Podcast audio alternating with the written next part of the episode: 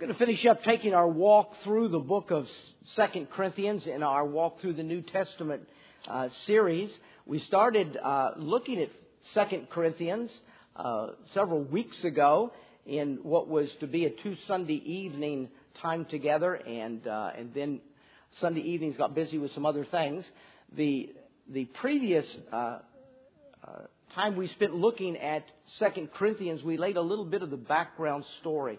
Uh, First and Second Corinthians have quite an involved background story, and so we took one Sunday evening uh, to to refresh our memories on what had happened in the background behind this church at Corinth. We went through the book of Acts, scanned through the book of Acts, Paul's first, second, and third missionary journey, saw how he had established churches in the Gentile world. He was the apostle that God handpicked to be the apostle to the Gentiles. And so the gospel had spread through Israel, but now the apostle Paul has taken it to the Gentile world. And of course, he went on his first missionary journey to what is now the country of Turkey.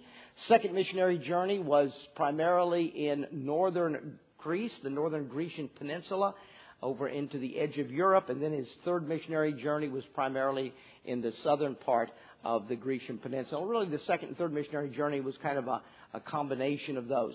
We saw that that as the Apostle Paul evangelized and planted churches, that he planted two strategic churches that were on a east-west merchant route that reached from Europe to Asia. It was a, uh, a very uh, important trade route where cargo, ships, merchantmen traveled east and west between Asia and Europe. And God used the Apostle Paul to plant a strategic church in two locations on that trade route one in Ephesus in Turkey, and one in Corinth in the Grecian peninsula. And it, I can just imagine knowing missionaries uh, over the years, talking to missionaries, hearing about their strategies and their plans, and and how they take so so much to heart the work of world evangelism and how they're going to make a difference in the part of the world God had called them to, I, I cannot help but think that the Apostle Paul dreamed about these two strategically planted churches on this massive east west uh, trade route and the power uh, of those churches in spreading the gospel through the, the spread of merchants and the spread of people as they went back and forth. And we do know that happened from the church at Ephesus. Churches, the gospel went up the Lycus River Valley. Churches were planted in Colossus and in Laodicea. And, uh, and so the, the gospel was spreading on this trade route. And then Satan put all of his big artillery on the ministry of those two churches. And we saw how that how that Paul went into a deep time of, of persecution and turmoil and trauma. He's, he feared that he was going to lose his life. He was expecting to die every day, he said. And it was all revolving around these two churches of Ephesus and the church in Corinth. And the Apostle Paul was trying to get to Corinth because they had deep problems. It was a seaport town with all of the immorality and problems of an ancient seaport town. And, and the church had been planted, but the world was encroaching on the church. It had deep problems and Paul was trying to get there to help them, and, but he was in Ephesus trying to get that church stabilized, and, and then everything broke loose. And he was attacked in Ephesus. A mob broke out. He had to escape the city of Ephesus. He said that he was facing death every day. By the time he got out of Ephesus and went up to the northern Grecian peninsula and kind of uh, stopped there in Philippi, uh, he was, uh, we, we might use the word depressed, discouraged. When we read the language, the words that he used to describe his state of mind and his state of physical, I mean, he was sick. Uh, and, and he was just in a horrible, dark hour of his life. And it was at that dark hour at the village, at the city of Philippi that he wrote the book of Second Corinthians. It is the most um, personal of all of the letters that God used the apostle Paul to write. In the book of Second Corinthians, he talked more about his problems, his state of mind, his physical challenges, his oppositions. He just kind of opened his heart to this church at Corinth. Now, mind you, Corinth was the second strategic church, and it was going through its share of problems as the Ephesus church was. So he was between going from one of these strategic churches to the other.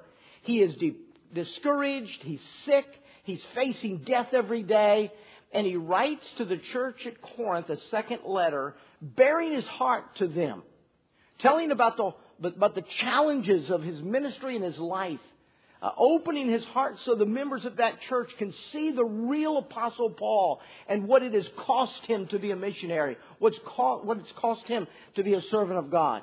And, and this book of Second Corinthians was written to pour out his heart to the church at Corinth. And so uh, this, this is a, a very personal letter, and in this letter, the Apostle Paul talks about some things. I want to just step through Second Corinthians and read some of the highlights of Second Corinthians for just a few moments so that you can catch the, the, the, some of the, the major things that the Apostle Paul shared from his heart to this church at Corinth. And you can see from your little uh, handout that you received a moment ago, there are three parts uh, to this book of Second Corinthians. Uh, one part focuses on his life ministry. He opens up his heart and says, This is what my life has been about. The second part gravitated toward the friends that he had at Corinth. People that had, had, um, were not in the thick of all the problems. They've recovered from the problems. They're not anti Paul. They're not attacking Paul. And he opens up his heart and says, This is what I would really like to see God do in your lives. And then in the final part of the letter, he addresses the critics that he had in Corinth, those who were trying to convince everyone that Paul is a lousy preacher, he has no credibility, he has nothing to offer you, and he preaches false things and you shouldn't listen to him. And so the final part of the letter, Paul opens his heart to his critics and has some things to say to them. So let's just step through and catch a, a little bit of the highlights of Second Corinthians uh, that can uh, embellish your own personal study of the Word of God and help you better understand this deep, dark hour of the Apostle Paul. Let's focus for a few moments about his ministry. Uh, what is my ministry. And really, chapters 1 through 5 go into his ministry. You can see on your little worksheet that Paul's ministry had, had, been severely criticized, and so he lays out the highlights. This is what my life as a missionary is all about. And you'll see two things the, his suffering and the gospel. That's what his life was all about. What he had suffered for the cause of Christ and how he handled that suffering, how he viewed that suffering his perspective on suffering. And then the power of the gospel that he had preached in Corinth as well as in every other place that he had gone. So let's, let's zero in on how he viewed the sufferings of his life. In chapter 1 and verse number 3, he addressed the church and said, Blessed be God, even the Father of our Lord Jesus Christ, the Father of mercies and the God of all comfort, who comforteth us in all our tribulation. First thing that grabs me is the Apostle Paul knew that God was at work in his tribulation, comforting him, showing mercy to him. How did he view being at the point of death every day? People criticizing him and turning their back on him, lies and innu- innuendos being taught about him, mobs trying to kill him. How did he view the sufferings of his life? He viewed the sufferings of his life as God training him. God intervened in his life. God is the Father of all mercy. I have learned by experience of suffering that my God is a merciful God. And my God has actively come to my side that word comfort, interesting word. Come fort. Come to my side to be a fortress of strength. My God is the God of comfort in my tribulation. He comes to me where I am and brings with him a fortress of strength to buoy me up. Paul viewed trials and tribulations and suffering as the opportunity to grow, for God to train him in his tribulations. And then he immediately turned that towards the people that he was writing to in Corinth. He said in verse number four, who comforted us in all our tribulation, that we may be able to comfort them which are in any trouble by the comfort wherewith we ourselves are comforted of God. Paul saw suffering as an opportunity for God to train him so he could minister to others. And whenever you're in tribulation, whenever you have a trial or a trauma in your life, the person you most need is a Christian who has gone through what you're going through, who have walked down those steps ahead of you, who have also lost a spouse, who have lost a child, who has found out they have cancer, who has, has walked into work thinking all was well to walk home unemployed. The, the, the person you need when you're in trial is not someone who glibly says, Yeah, I know how you feel, when they've never gone one step down the road you're walking on. What you need is someone who knows how you feel because they've been there. They've suffered that. They've endured that. And they learned by experience that God is a Father of mercy, a God of comfort in tribulation. So Paul recognized his sufferings enabled him to minister to others.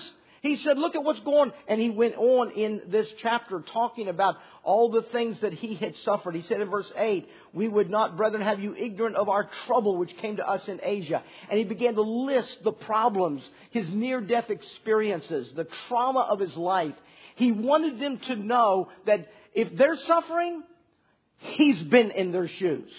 He knows what they're going through, and God proved himself to be real in his tribulations.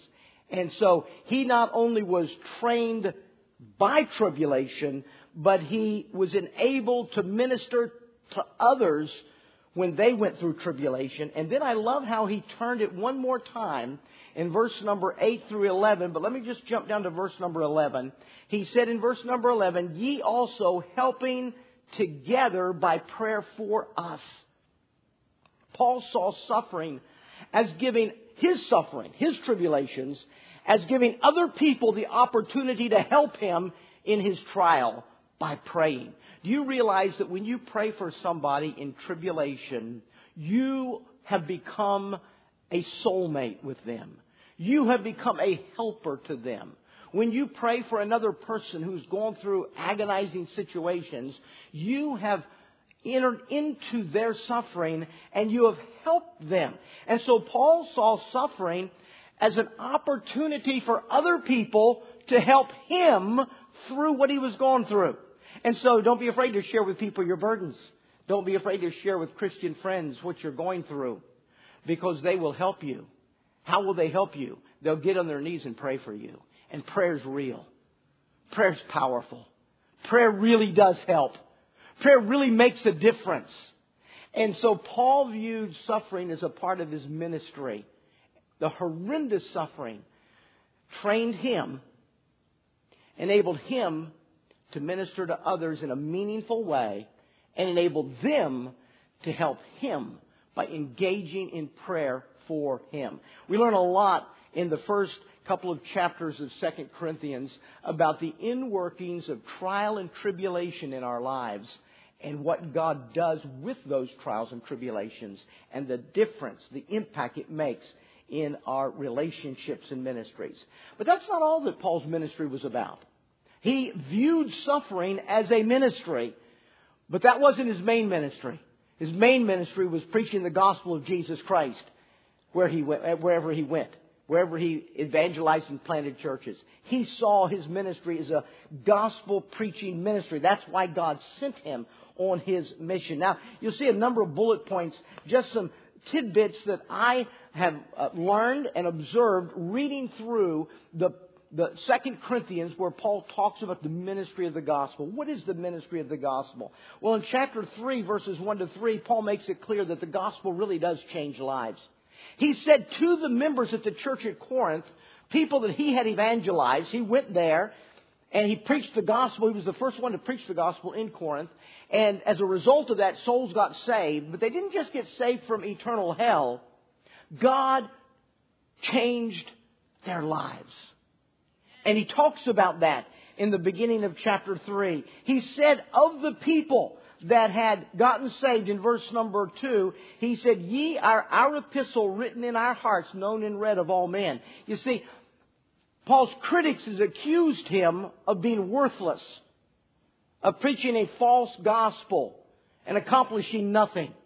And Paul wrote to the members of the church and he said, Your life is my credibility. What God has done in you has made you an epistle, just like a book of the Bible. But it's not written on a piece of paper. It's written in the heart of people. People whose lives are changed. Why do you say their lives are changed?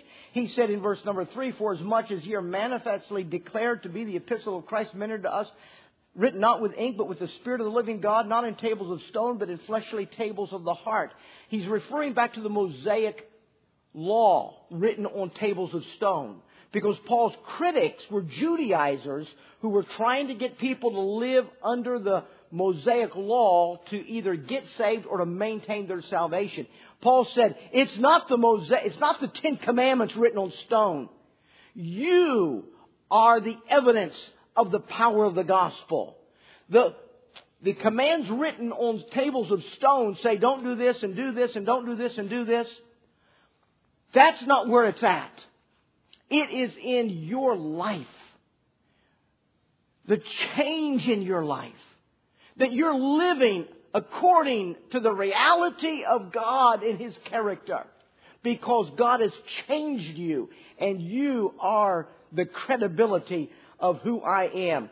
Uh, he said in verse number six, God hath made us able ministers of the New Testament. This new gospel message that is not the Mosaic law that simply got your attention and made you guilty as a sinner on your way to hell. But the New Testament gospel of Jesus Christ that transforms lives and makes you an example that the gospel I preached was effective. You see, the gospel really does change lives. In chapter 4, the apostle Paul used the word glorious. Look in chapter 4 and look in verse number 3. If our gospel be hid, it is hid to them that are lost, in whom the God of this world hath blinded the minds of them which believe not, lest the light of the glorious gospel of Christ, who is the image of God, should shine unto them. We preach not ourselves, but Christ, Jesus, the Lord. Paul said that the gospel is glorious. He described it in a little bit uh, in verse number six as as being a light to give light, a light of the knowledge of the glory of God. He said the gospel is a glorious, light giving, truth imparting message that speaks of the glorious nature of the person of Jesus Christ. The gospel is glorious. However, God puts the gospel, this glorious, light bearing gospel, He puts it in clay pots. He said in verse number seven, but we have this treasure in earthen vessels Earthen vessels are just old clay pots.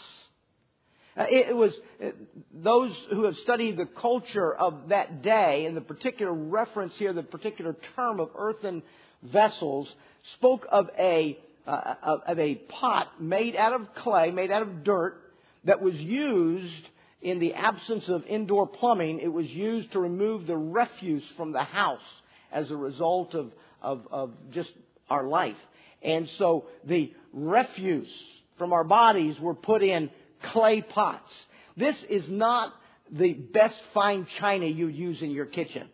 This is an old, bottom of the line, most um, uh, unglorious purpose clay pot. And the Apostle Paul contrasted the glorious message with the container that carries the message. You are the clay pot. You are the earthen vessel.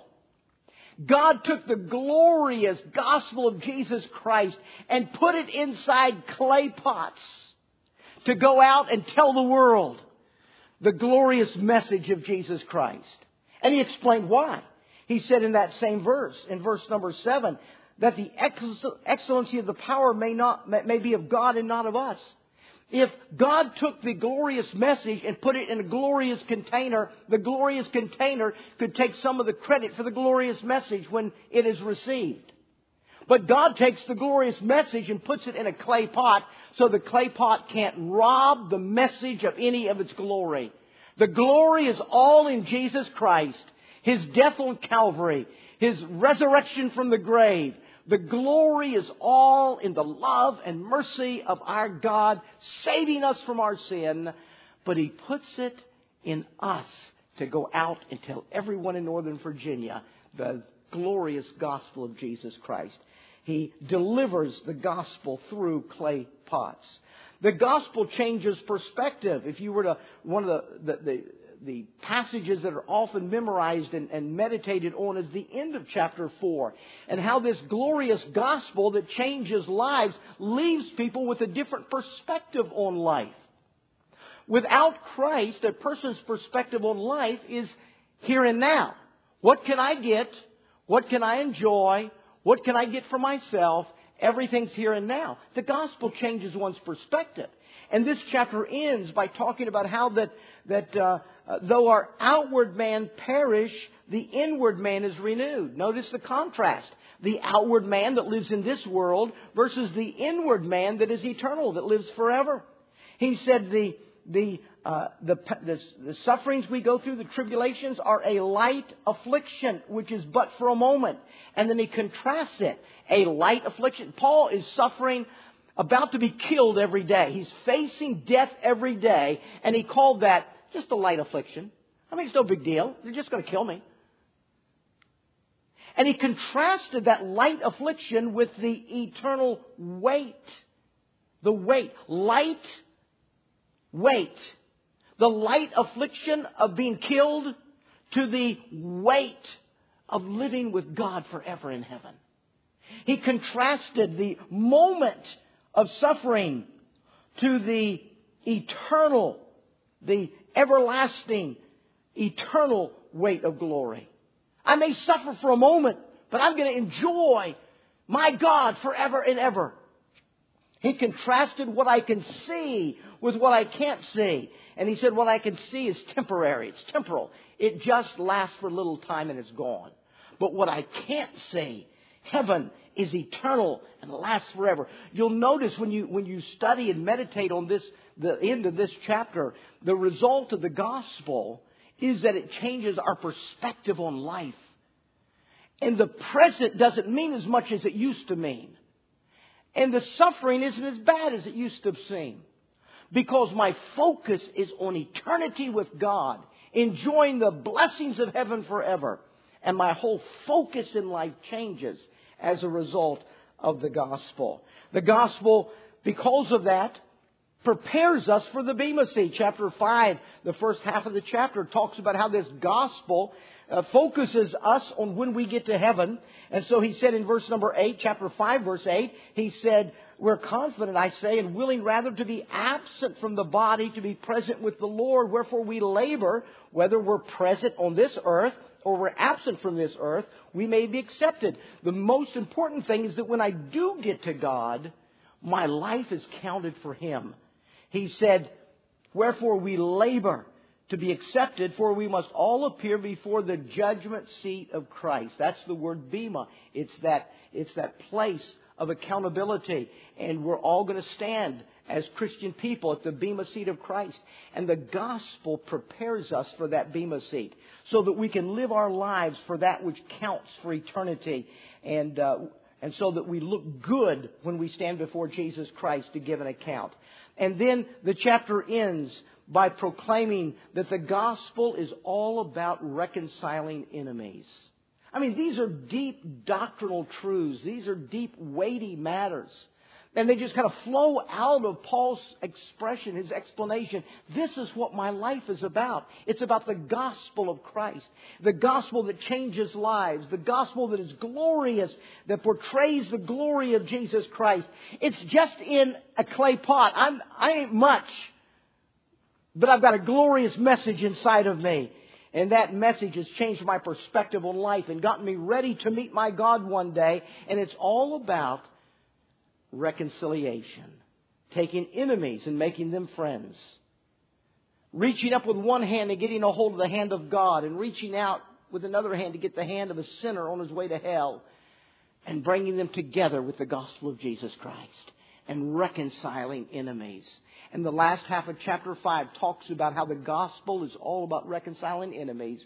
That's how I got saved, and that's what my ministry is a ministry of reconciling others to Jesus Christ. So Paul talks about his ministry in chapters 1 through 5 a ministry of suffering and a ministry of the gospel of Jesus Christ with great weighty passages to meditate on, to memorize, and to read and study to understand the heart of this apostle. Let me quickly just show you that he turned from his own ministry to the people that are his friends. What do I desire to see in my friends that are members of the church at Corinth, as he writes from afar? In chapters 6 through 9, he focuses on the church family and what he wants to see God do in their life. Let me show you what he wants to see God do.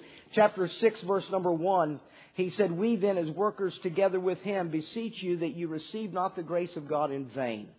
The word vain is an interesting word. It's used uh, a lot in the New Testament, and it always uh, packs a punch of meaning. The, the word vain just means something didn't fulfill its purpose. It just didn't accomplish what it was intended to accomplish. I mean, this thing was prepared and, and, everything was invested in this thing, and then at the end of the day, when it was all finished, it flubbed and didn't do what I designed it to do. That's vain. That's what it means to be vain. What Paul wants, his heart's desire for the members of the church at Corinth, is that they do not receive God's grace that changed their lives and not fulfill the purpose for which God saved them. He wants them to live out the purpose of God in their lives. And to Paul, the greatest failure is when someone gets saved and goes to heaven but does nothing for God during their time on earth. When they get saved and they're delivered from the consequences of their sin, but their lives do not accomplish the purpose for which God saved them. That to Paul is an utter uh, terrible thing. And so he expresses his heart to his, the members of the church. He wants them to live out uh, God's purpose for their lives. There's a second thing on the backside of the little uh, worksheet. He wants them to care for him. Paul is a personable person. He doesn't like it when people don't like him. He has a hard time when he realizes someone doesn't like him.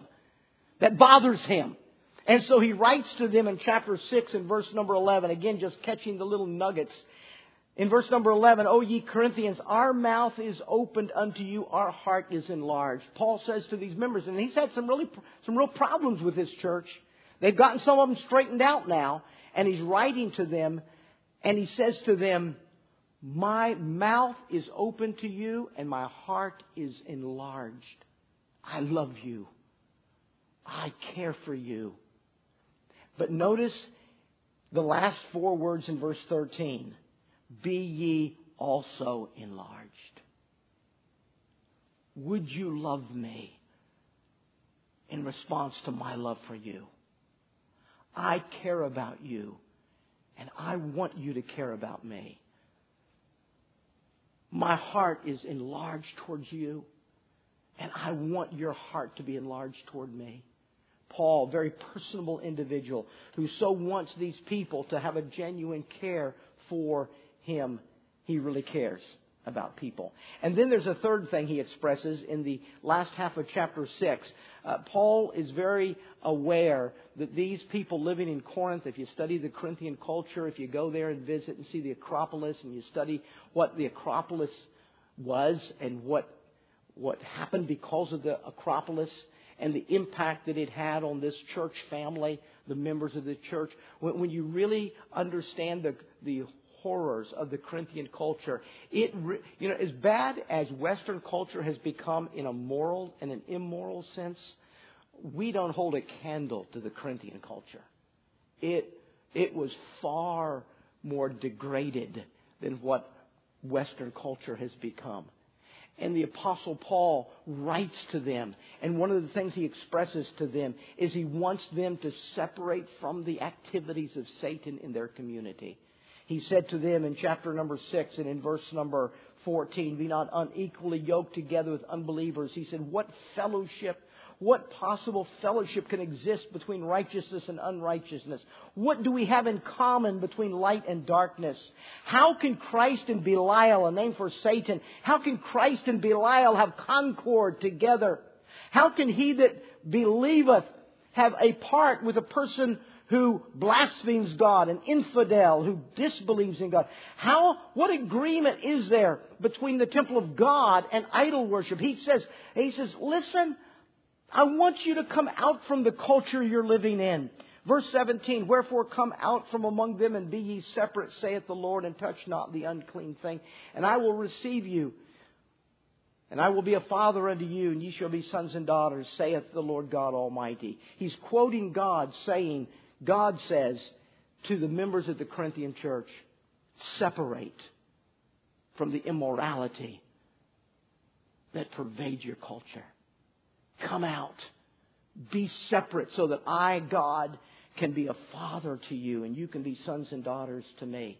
So chapter 7 verse 1, he says, Having therefore these promises, dearly beloved, let us cleanse ourselves from all filthiness of the flesh and spirit, perfecting holiness in the fear of God. Paul says he, his desire, his heart cry to his friends in the church at Corinth is live a holy life. Don't be overcome by your culture.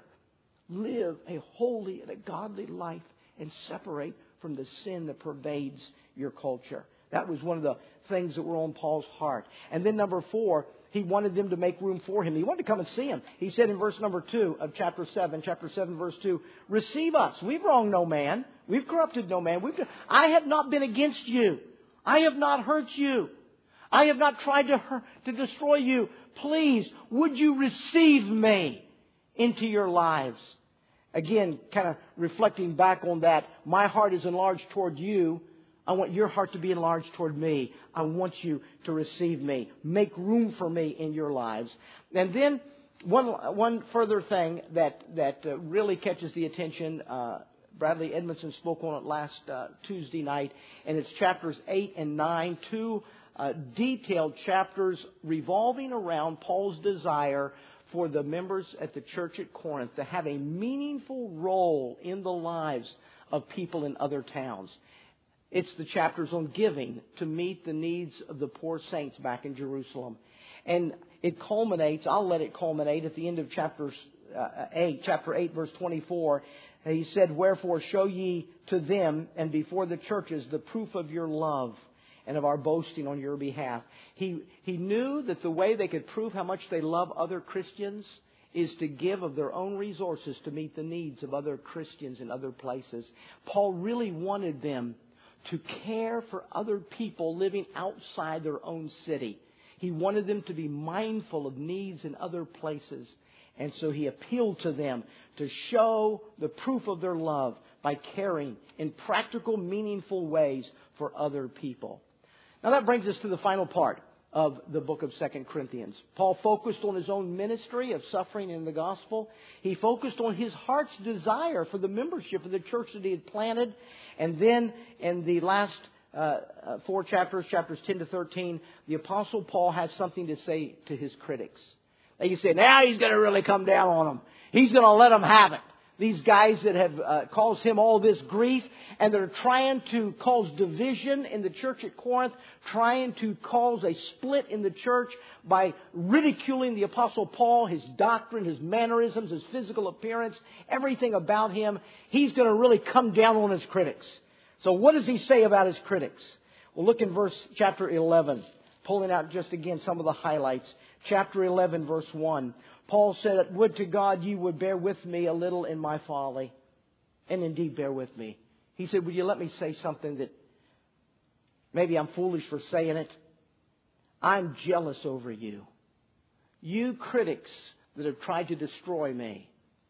You critics that have lied about me. You critics that have tried to split the church away from me. You critics that have had all this to say to, about me would you just listen to me a little bit?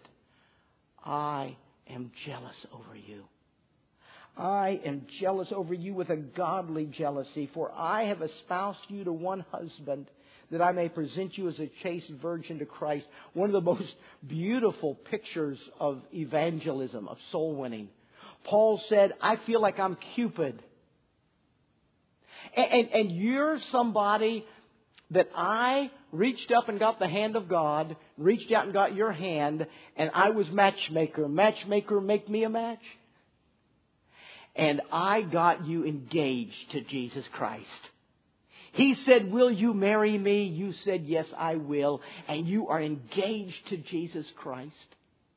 I feel like I'm the matchmaker, the soul winner, the one who took the gospel and brought you and God together in a promise of holy matrimony. Now he said, my, my goal now during your engagement is to make sure that when the wedding day comes, that you haven't gone out and cheated on your engaged partner. I want, when the wedding day comes, for you to be presented to Jesus Christ as a chaste virgin. The one getting saved, pictured as the bride, Jesus Christ presented as the groom. When you are brought to the groom on the wedding day, I want you to be a chaste virgin. And everything that I've done, and everything that I've preached, and everything that I've longed for, has been because I'm jealous over your sanctity. I'm jealous over your engagement to Christ. I am jealous over you with a godly jealousy. Verse 3 But I fear lest by any means, as the Satan beguiled Eve through his subtlety, so your minds should be corrupted from the simplicity that is in Christ. And then he indicated that these critics had preached, For if he that cometh preacheth another Jesus, whom we have not preached, or if ye receive another Spirit, which ye have not received from my preaching, or another gospel, which I didn't preach, which ye have not accepted, ye might well bear with him. Paul is jealous.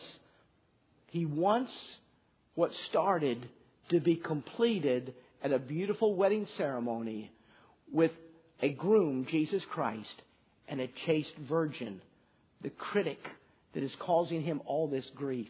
Paul cares about his critics. He cares enough to appeal to them from a jealous heart that wants the best for them because they will receive the best when they come to Jesus Christ on that wedding day. There's a second thing he wanted to say to his critics. In chapter 11, in the latter part of the chapter, in verses 23 to 28, the Apostle Paul listed what it had cost him to preach Jesus and the gospel to these critics that are now trying to destroy him. He said to them, he said in verse number 23, are they ministers of Christ? Speaking of his critics, I speak as a fool, I'm more. And then he listed what it had cost him to be a missionary.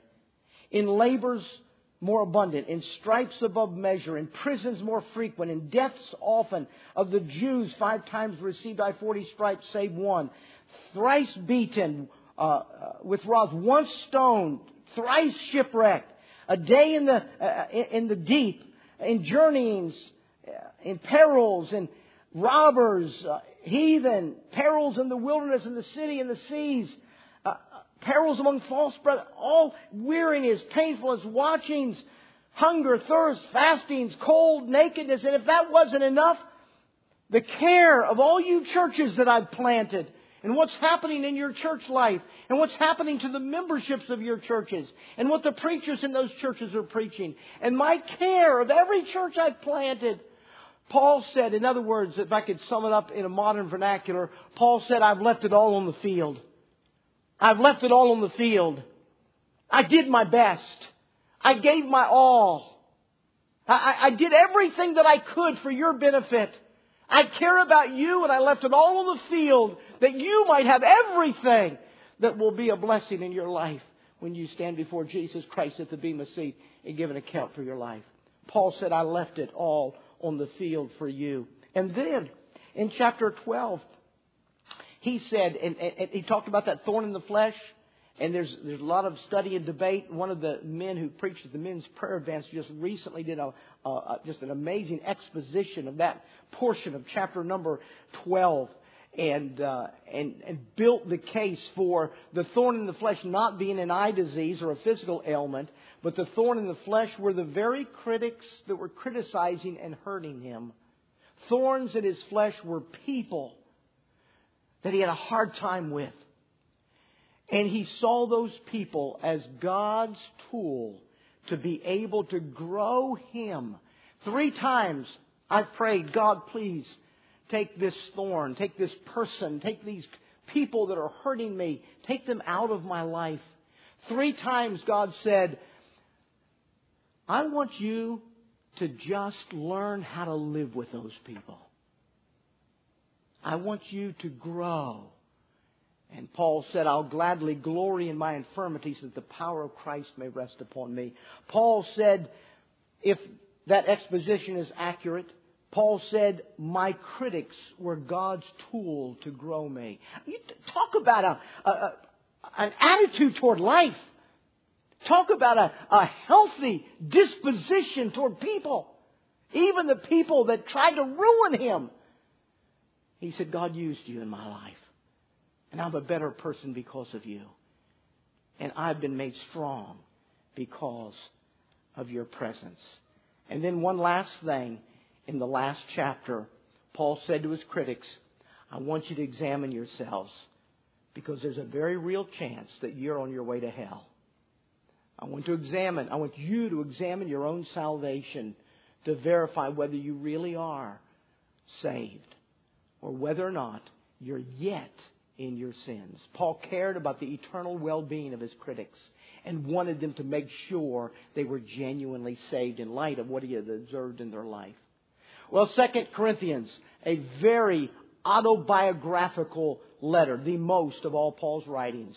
It gives us the most intense view into his heart, his passions, and his attitude toward life. What a jewel the Apostle Paul was in the first century.